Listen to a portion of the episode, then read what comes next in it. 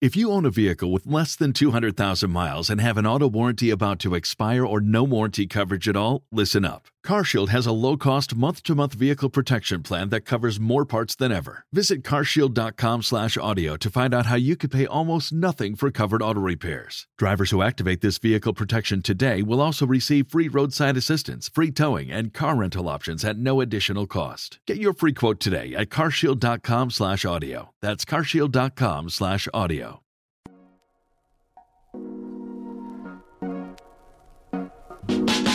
It's Tuesday, June 21st, 2022. I'm Jackson Bird. Today, more and more countries are banning single use plastics. But what alternatives are available? One team of scientists has developed an antimicrobial spray that could replace plastic food packaging. Plus, how Colonial Williamsburg is working to incorporate more of its queer past. Here's some cool stuff for your ride home. As more countries move to ban single use plastics, discussion turns to what we should be using instead. Here in New York City, we banned plastic bags right around the start of the pandemic.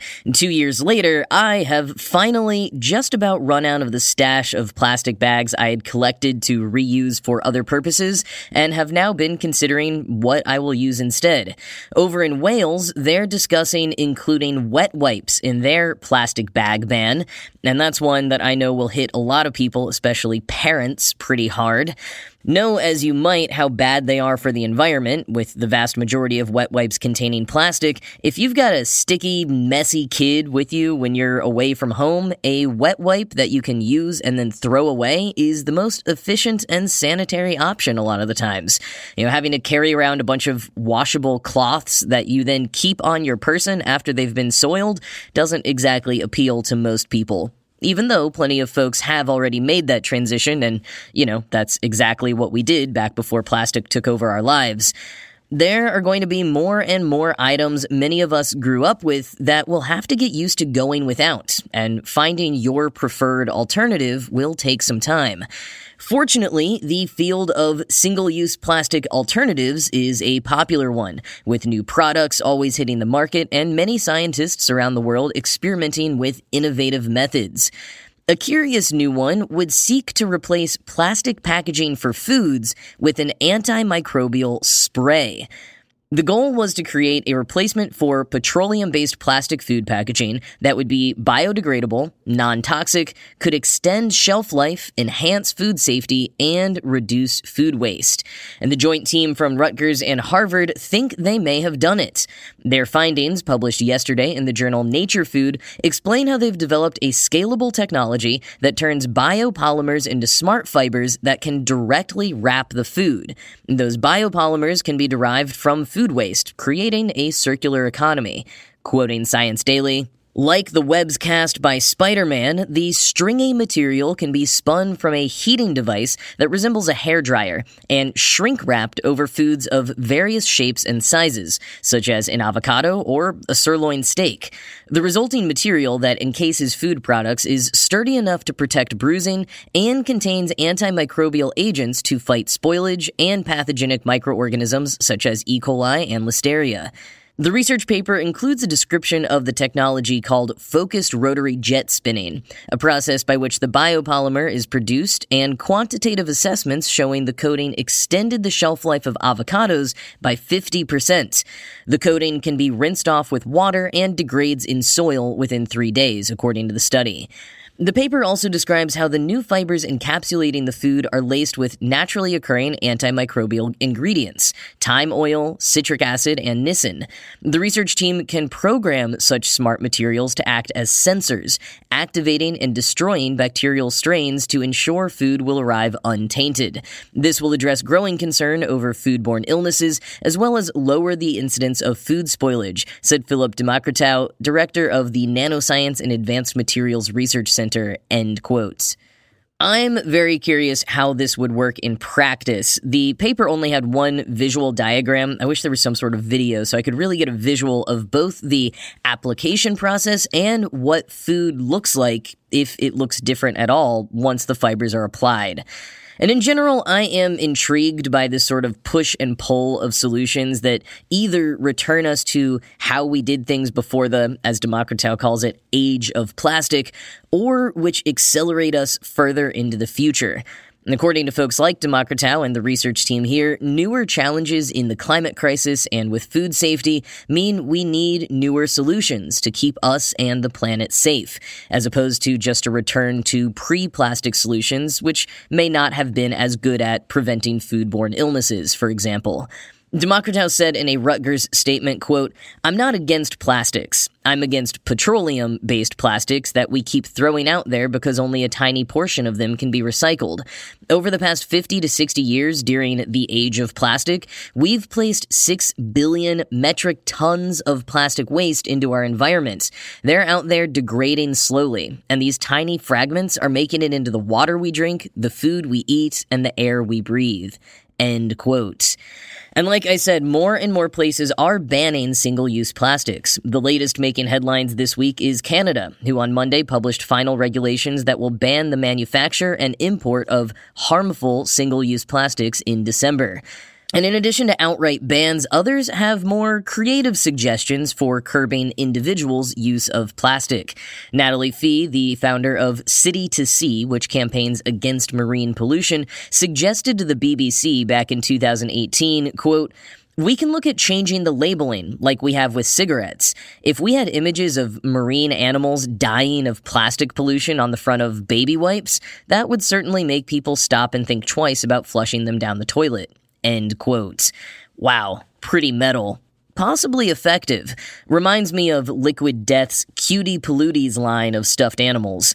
Liquid Death is the water brand I've mentioned countless times on this show because, in addition to selling great still and sparkling mountain water, in cans, not plastic bottles, they are also always dropping funny or slightly edgy new products, like skateboards painted with drops of Tony Hawk's blood, or vinyl records with song lyrics consisting of all their bad reviews. Back in 2020, they released a new line of marine stuffed animals, covered in blood with their guts spilling out, being choked by plastic bags or gouged by plastic straws. They are described as, quote, adorable ocean friends that have been mutilated by single use plastic, end quote. The horrifying plushies are still for sale online for a whopping 75 bucks, but half of the profits go towards curbing plastic pollution. Or you can just watch the eerie commercial featuring real kids playing with and singing about these nightmarish toys. Link in the show notes. But hey, if we don't do anything, maybe that's what all sea life will look like when those kids grow up anyways.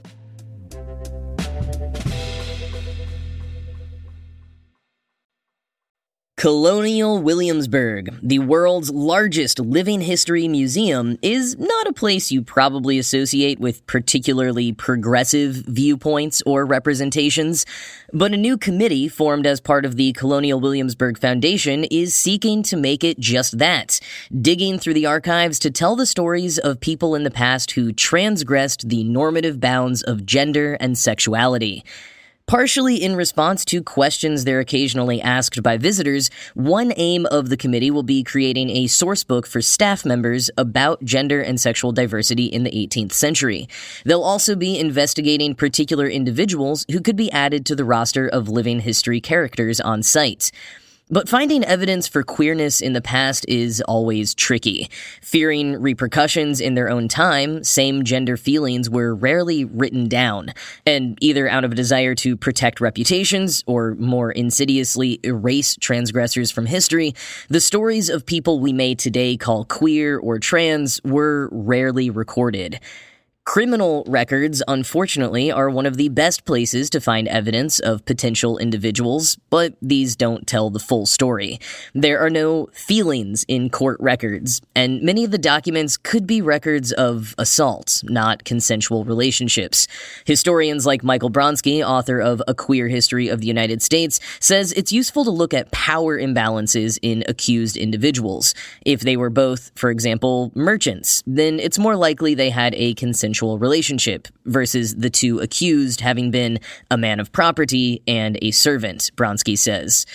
And it gets even more heavy when race comes into play. DeAndre Short, an actor at Colonial Williamsburg, has assisted in research into interracial relationships during the period depicted by the museum, and additionally fields questions from visitors about the sexual abuse of both free and enslaved black people in the 18th century in Williamsburg and beyond. He tells Atlas Obscura, quote, It's a difficult topic to discuss for anyone in public history, but it is a part of our history that we need to have conversations about. End quote. With so much of documented history of the era having been written by more upper class white people upholding the traditions of the time, it can be extra tough to read between the lines and glean the true experiences and feelings of those whose stories are told, if they were told at all. Quoting Atlas Obscura, there's fragmentary evidence to suggest queer relationships among enslaved people. In 1828, a witness described an enslaved woman, Minty, in order to support a white woman's claim for monetary compensation after Minty escaped from Maryland. The account noted that Minty had two surnames Gurry, the name of her husband with whom she had separated, and Caden, the name of another formerly enslaved woman with whom she formed an intimacy, writes historian Leila J. Rupp in A Desired Past, a short history history of same sex love in America. The scholar Omise'eki Natasha Tinsley argues that the history of enslaved people must be open to different kinds of evidence, at the risk of total erasure, in her paper Black Atlantic, Queer Atlantic, Queer Imaginings of the Middle Passage. A similar issue of erasure plagues any documentation of the Native American communities who visited Williamsburg. The Cherokee tribe, which often came to the city for negotiations, has historic examples of men who lived as women, according to Cherokee scholar Qwo-Li Driskill in Asegi Stories, Cherokee Queer and Two Spirit Memory. End quote. And the committee hopes that more individual narratives will come to light as they continue researching. But to add new characters, they need a lot of evidence fleshing them out, as every character at the Living History Museum is based on a real person from history. As such, the historical figures most likely to become new characters initially at Colonial Williamsburg are white folks you may have heard of before. Most notably, Baron Frederick Wilhelm von Steuben, the Prussian military officer commissioned by Benjamin Franklin to whip the Continental Army into shape in the 1770s. Von Steuben was a major general in the Revolutionary War and served as George Washington's chief of staff. He's also pretty much universally assumed to have been gay, at least in our modern parlance.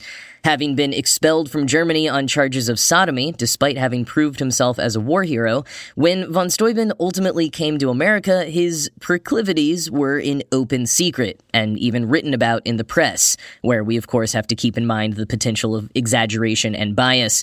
But nonetheless, due to his status and position, he's one of the queer figures of the era that we have the most documentation on. So not only would there be plenty for the museum to pull from in developing the character, but he'd also be able to authentically interact with other characters at the museum, like the Marquis de Lafayette. On the gender nonconforming side of things, there is also Thomas or Thomasine Hall. Quoting again, Born Thomasine Hall in England in 1603, they were assigned and raised female and worked as a servant, Rupp writes. They later settled in colonial Virginia and began living alternately as a man, Thomas Hill, and as a woman. After a suspected dalliance with a female servant, Hall was subject to multiple physical examinations to prove their sex until a Virginia court ruled Hall was both a man and a woman and ordered them to wear men's clothing with a woman's cap and apron. Rupp writes, it was clear that they meant to ostracize this person, says Aubrey Mugers from the Colonial Williamsburg Foundation, adding that Hall, who might now be considered intersex, later disappears from the historical record. End quote. And while this person has inspired similar representations, like the character of Simeon Peck on PBS's Jamestown series, they were unfortunately born too early to be in the running for Colonial Williamsburg contention. The museum only depicts the late 18th century. Hopefully, the committee will be able to uncover other examples of folks who bucked against traditional colonial norms of gender and sexuality at the time so that their stories can be added to the Living Museum. Because we know that these people were there, and their voices should be included as a full, accurate depiction of any point in history, especially when they've been excluded long enough that many people can be led to believe queerness and transness are recent phenomena. The committee says it will be a few years yet before any new content, whether it be characters or panel series on queer life in colonial Williamsburg, debuts, which is a bit of a bummer because I feel like this moment at the end of Pride Month and with Independence Day right around the corner would be the perfect time to talk about queer people at our nation's founding. So they'll just have to keep that in mind when new programming finally does debut.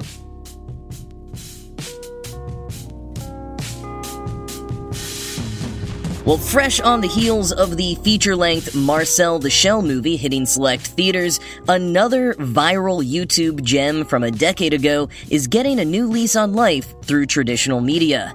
The Don't Hug Me, I'm Scared TV show is officially hitting British airwaves in September, and the first teaser trailer for it dropped this week.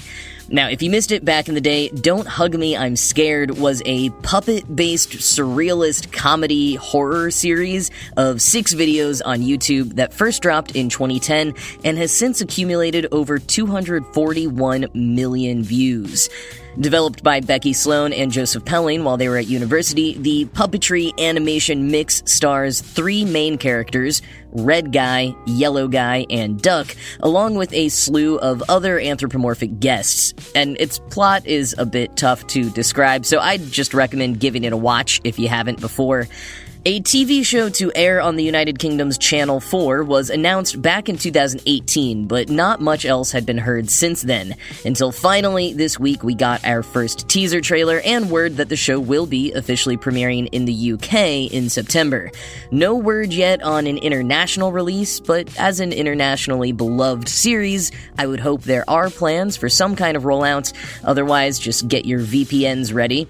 And like Marcel Shell with Shoes On, the new TV show is keeping the original creators and much of the original cast to retain as much of its true spirit as possible. So this should be pretty good and weird and just a little horrifying. But that is it from me for today. This show was produced by Ride Home Media. I'm Jackson Bird, and I will talk to you again tomorrow.